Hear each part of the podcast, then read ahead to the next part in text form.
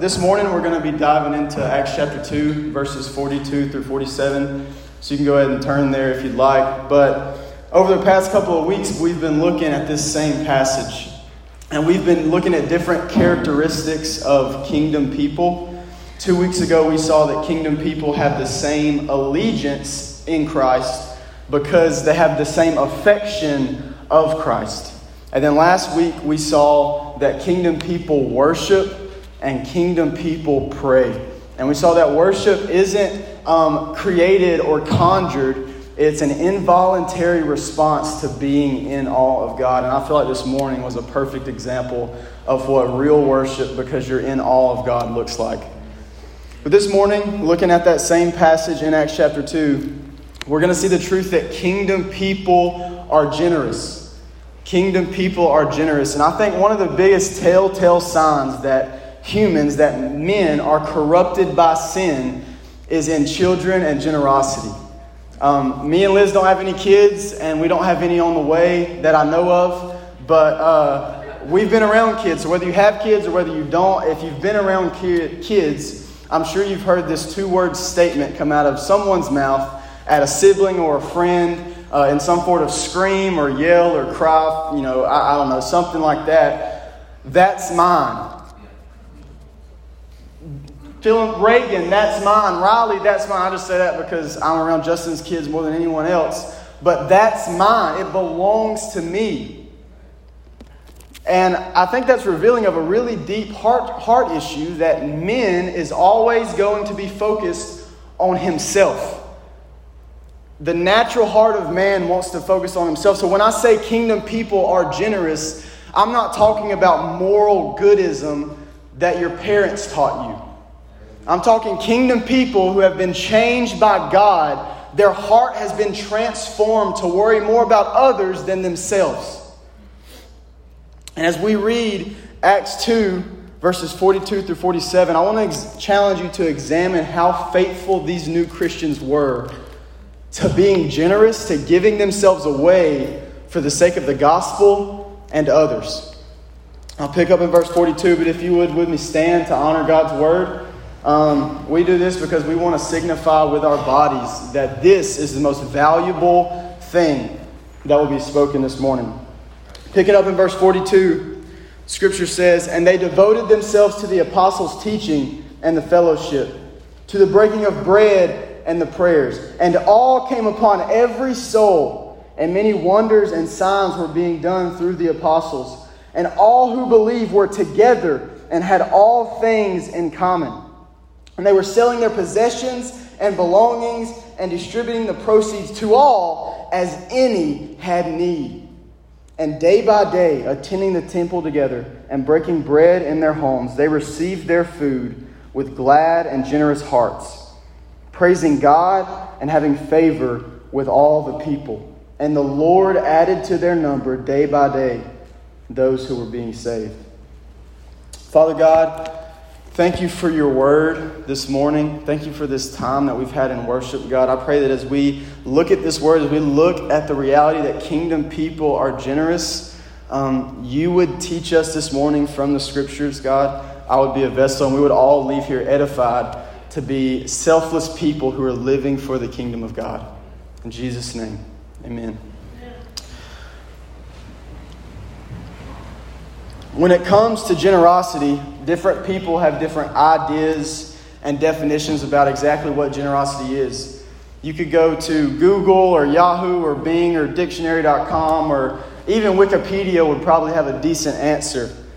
But when we look at the church in Acts, what we see is that the church modeled generosity by giving away what they had in order to give to others all that they needed. The church modeled generosity by giving away what they had in order to give to others all that they needed. This may make your heart drop a little or your stomach sink, and it may seem pretty radical, but that's because it is extremely radical. And the premise of this whole message, and really this whole sermon series through the book of Acts, is that the church was able to live this way because their treasure was no longer in the things of this world, it was in their kingdom and their king.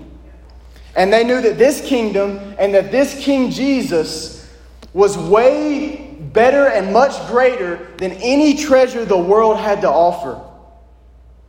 Let me remind you of the context of this passage in Acts chapter 2. So, we've just seen before this is happening, Peter preach an incredible message presenting the gospel. And 3,000 people have just become followers of Christ. And in verses 42 through 47, we see an explanation of what these 3,000 people are doing.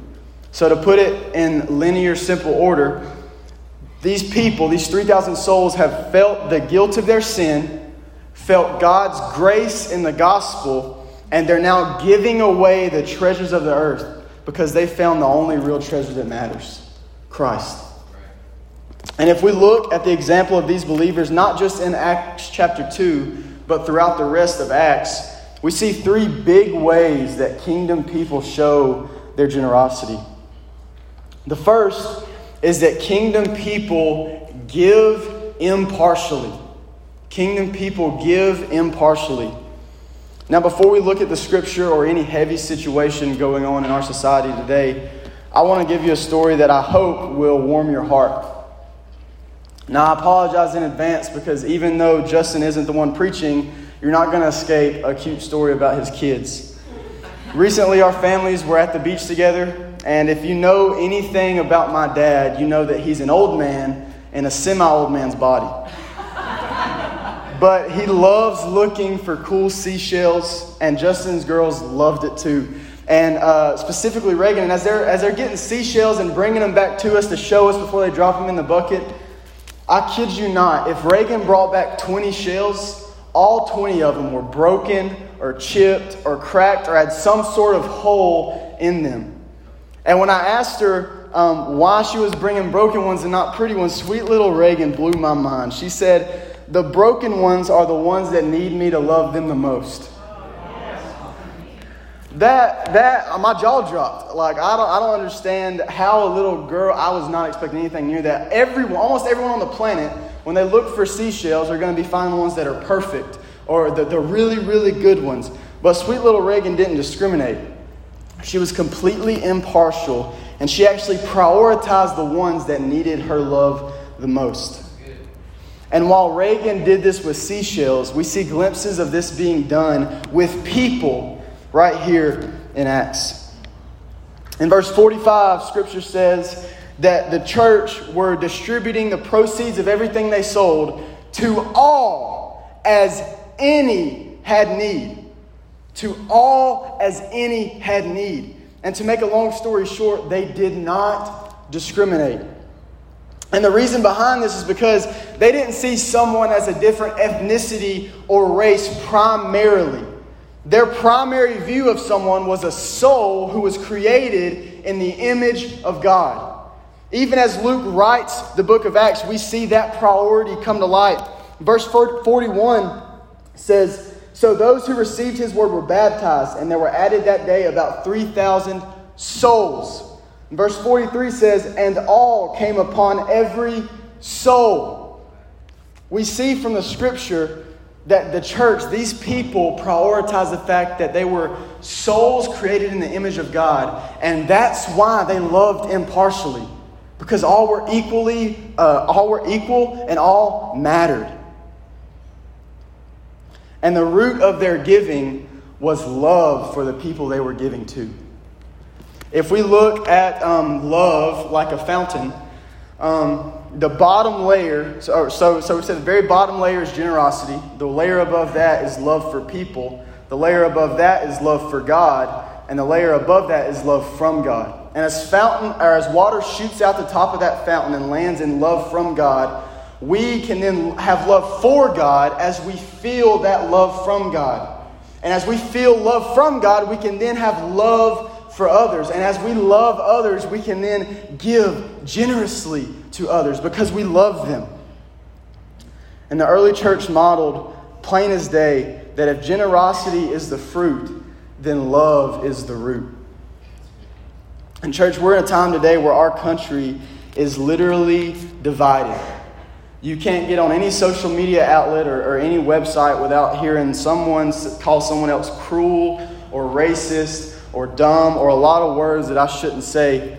And the fact of the matter is that, that people are partial. And we're seeing the heart of man come out in partial people today. And our nation is being deceived into, the, into thinking that force and division and darkness and hate is going to cure what's happening, is going to create unity and peace. But we know the only thing that brings unity, the only thing that brings peace is light.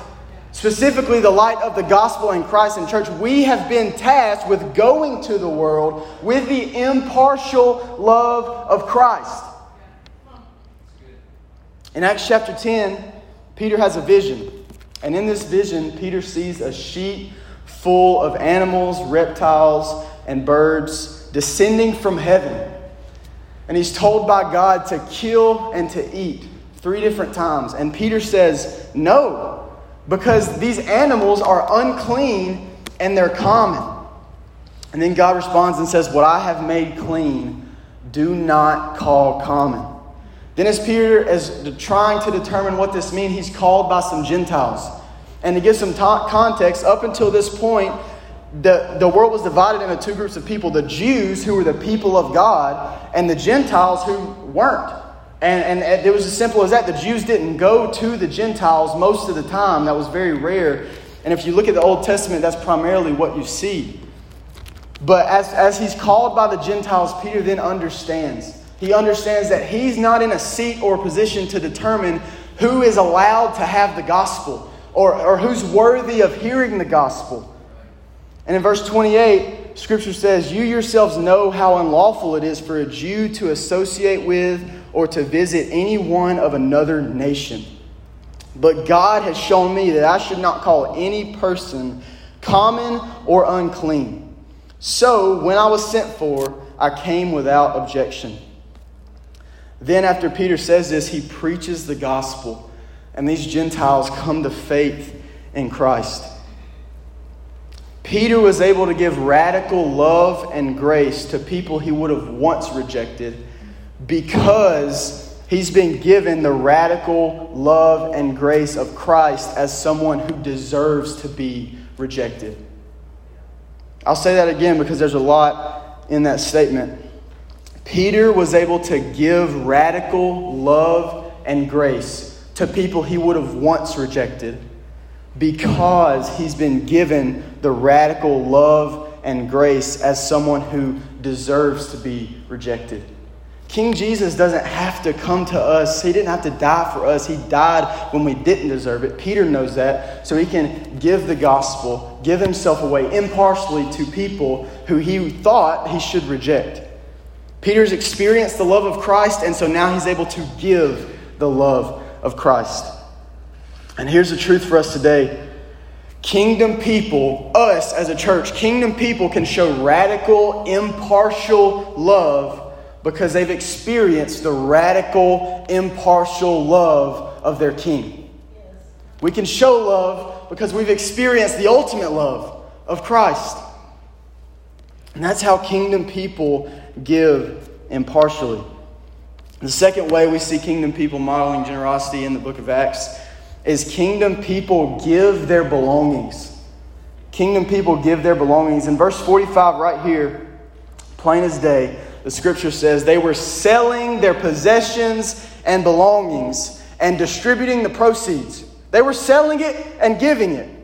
And when we look past just this one verse, we can actually see examples throughout the whole book of Acts. One of the more popular examples um, of someone not doing this can be found in chapter 5, the story of Ananias and Sapphira. But before we look at that, I want to read a few verses before in chapter 4 that give a great comparison between the heart of a kingdom person and the heart of a self centered person. So if you'll just turn over a page or two to Acts chapter 4, we're going to start in verse 32 and read through chapter 5, verse 6. Here's what the scripture says Now the full number of those who believe were of one heart and soul, and no one said that any of the things that belonged to him was his own, but they had everything in common. And with great power, the apostles were giving their testimony to the resurrection of the Lord Jesus, and great grace was upon them all.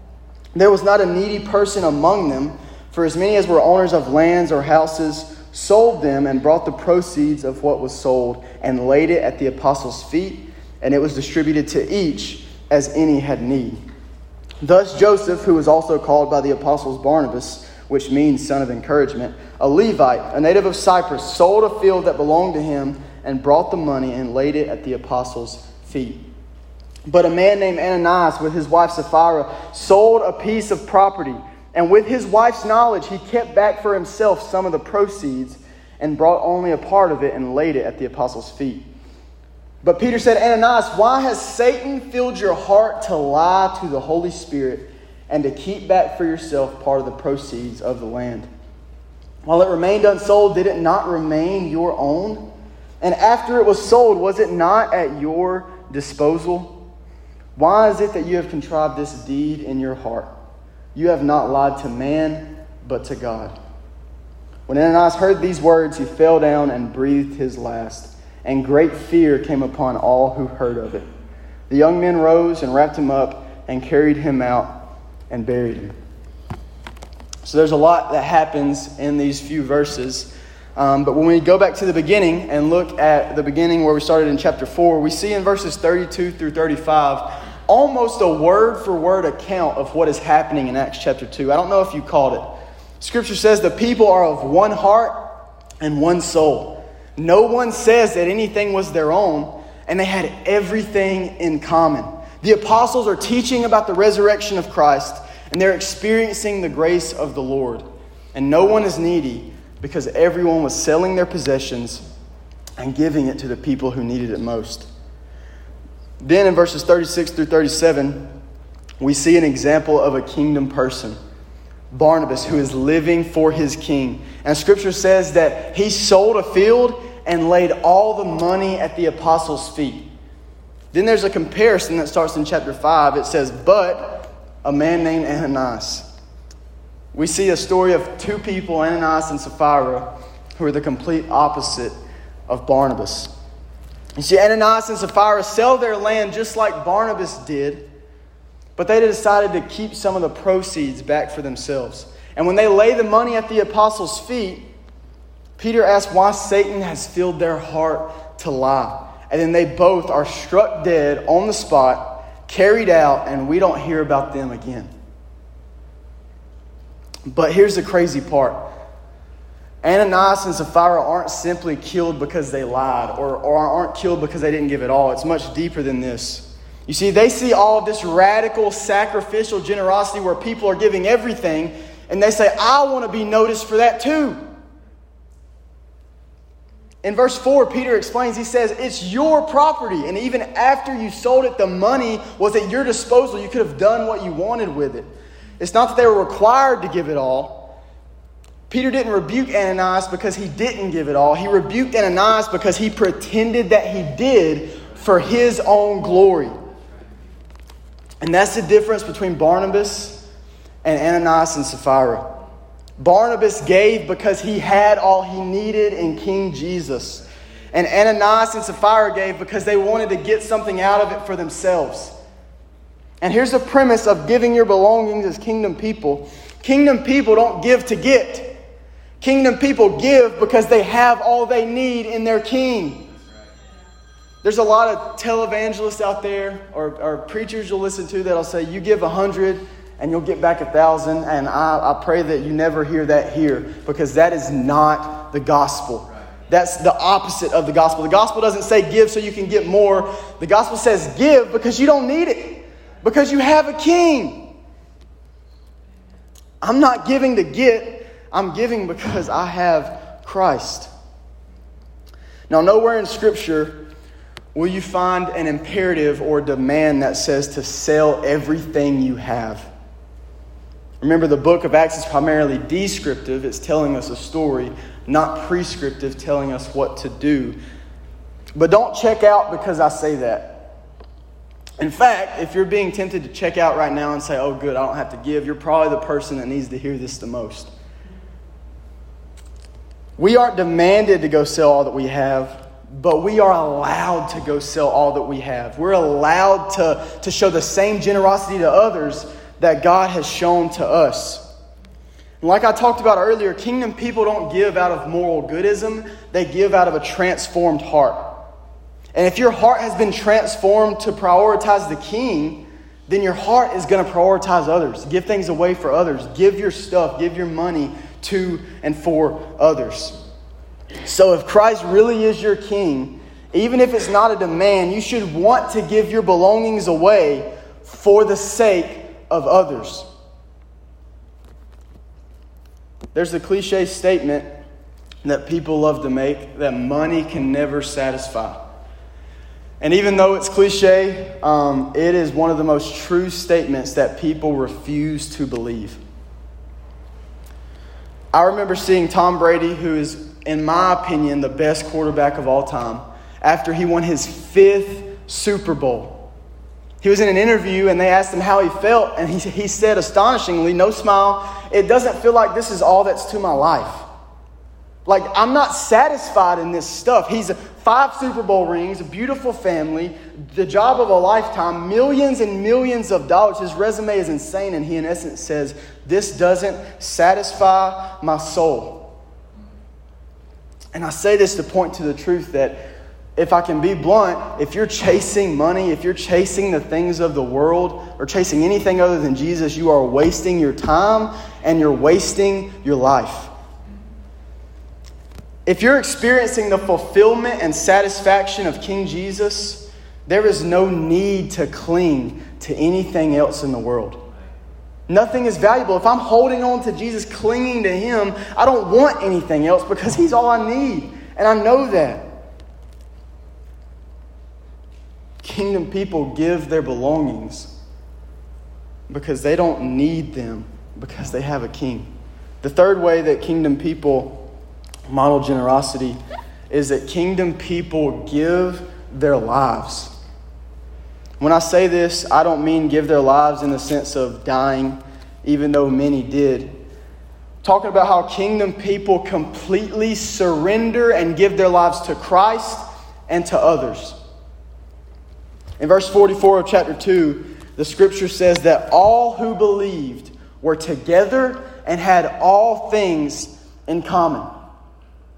Just imagine this exact scenario here. Remember, there's over 3,000 people together with all things in common.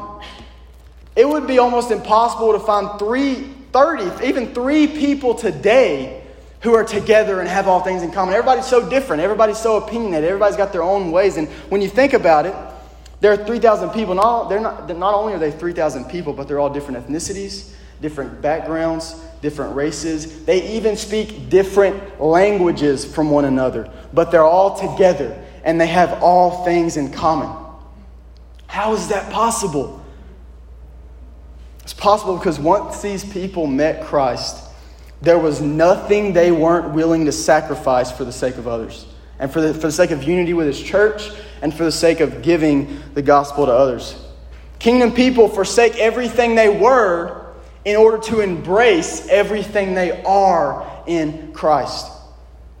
In Acts chapter 17, we see a beautiful example of this. Paul and Silas are proclaiming the gospel of Jesus to the people in Thessalonica. And as Paul paints a beautiful picture of the gospel, many of those Thessalonians come to faith in Christ. But there are other jealous Jews who are there who get upset and create an uproar and form a mob. And this mob goes and drags Jason, who was the guy who received and was housing the disciples. He drags him and some other brothers, some other disciples out of his house. And this is what the mob says in Acts 17, verse 6. These men who have turned the world upside down have come here also. And Jason has received them, and they are all acting against the decrees of Caesar saying that there is another king, Jesus.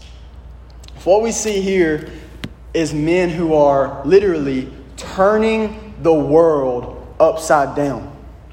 I mean, I guess not, not literally, but um, I don't know about you, but I want to be described by people as someone who had such an impact for the gospel of Christ that I literally was turning the world on its head having such an impact that the world doesn't even look like the world anymore.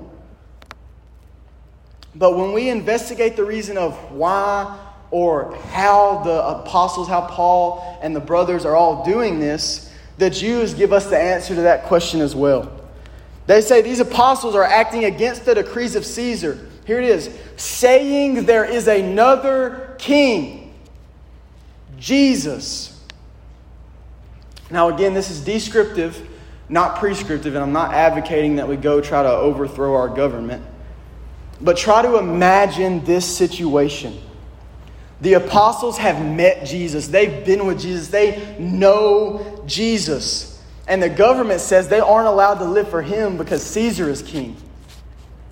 So they have to choose. They have to choose between forsaking everything they've ever known, forsaking their freedom and their government, or forsaking King Jesus and losing the opportunity to give the gospel to the world.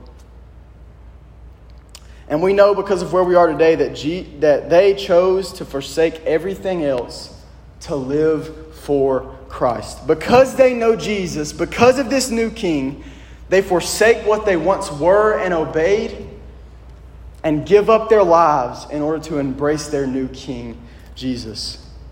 These men gave away everything of themselves in order to give the gospel to others, to give the grace of Christ and to give the hope of Christ. And, church, we are called to give ourselves away so the Lord can use us in the lives of others, however He sees fit. That is generosity. But how on earth can we do this? How can we give ourselves away like that? We can give ourselves away for others because Christ gave Himself away for us. Is as simple as that. We can give ourselves away for others because Christ gave himself away for us. Think about that. The most remarkable scenario of giving in the history of humanity is the example of Jesus, who scripture says gave his life as a ransom for many. He sacrificed what he wanted in order to give us the thing we need most. And if it isn't for the gracious gift of the Lord, every single one of us are condemned to hell. There's no way. That's our fuel. That's the reason we can say, I'm giving myself away because Christ gave himself away for me. Giving, whether it is in your stuff or in your time or in your views or even your life, must be fueled by the truth that we are kingdom people. And you have a king who modeled generosity and giving in a way that no other person is even capable of doing. And we can be generous, we can give ourselves away because this Jesus, because this king has all of our affection. And we don't have to cling to anything we have here because we have all we need in him. However, I do believe there are people here today who still tremble at the thought of giving themselves or their stuff away. People who, like Ananias and Sapphira, don't want to give because Jesus is their king.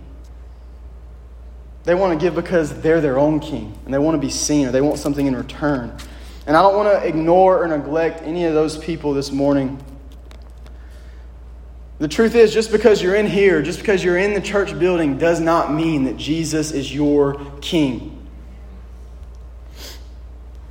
But the reality is, the truth is, me and you are both sinners. And we've sinned against a holy God, so we deserve the same end as Ananias and Sapphira death and hell. But out of God's great love for us, he gave Christ to be the propitiation for our sins. And he died, and like Paul proclaimed in Acts 17, he rose from the grave. And this Jesus is the only person we can turn to. This Jesus is the only one capable of saving us. This Jesus is the only one worthy of our praise and affection. And whoever you are today, whether your dad was a pastor or you've never been in a church until right now, The gospel is for you. Jesus was impartial and he gave it all and died so you could receive eternal life and live. That's such a beautiful truth this morning that should fill all of us, all of us, to give ourselves away to others because Christ gave himself away for us. And as we talked about generosity this morning, I want to give you two action steps to take the moment I stop speaking. Number one, look to Christ.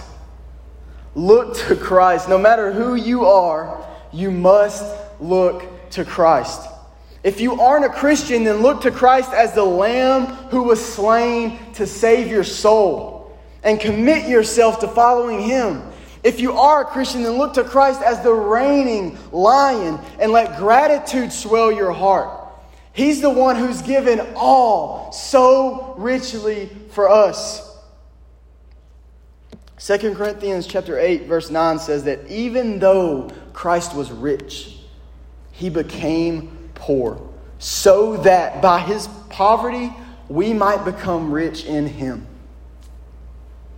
Church, he has given us radical, radical love and generosity.